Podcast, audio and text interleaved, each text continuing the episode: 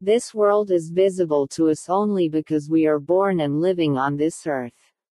When we die, our connection with this earth is severed. The greatest curse in this life is that we do not love ourselves.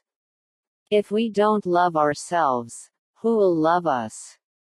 Our life will be better if we love ourselves. Now tell me who do you love? Life is thought.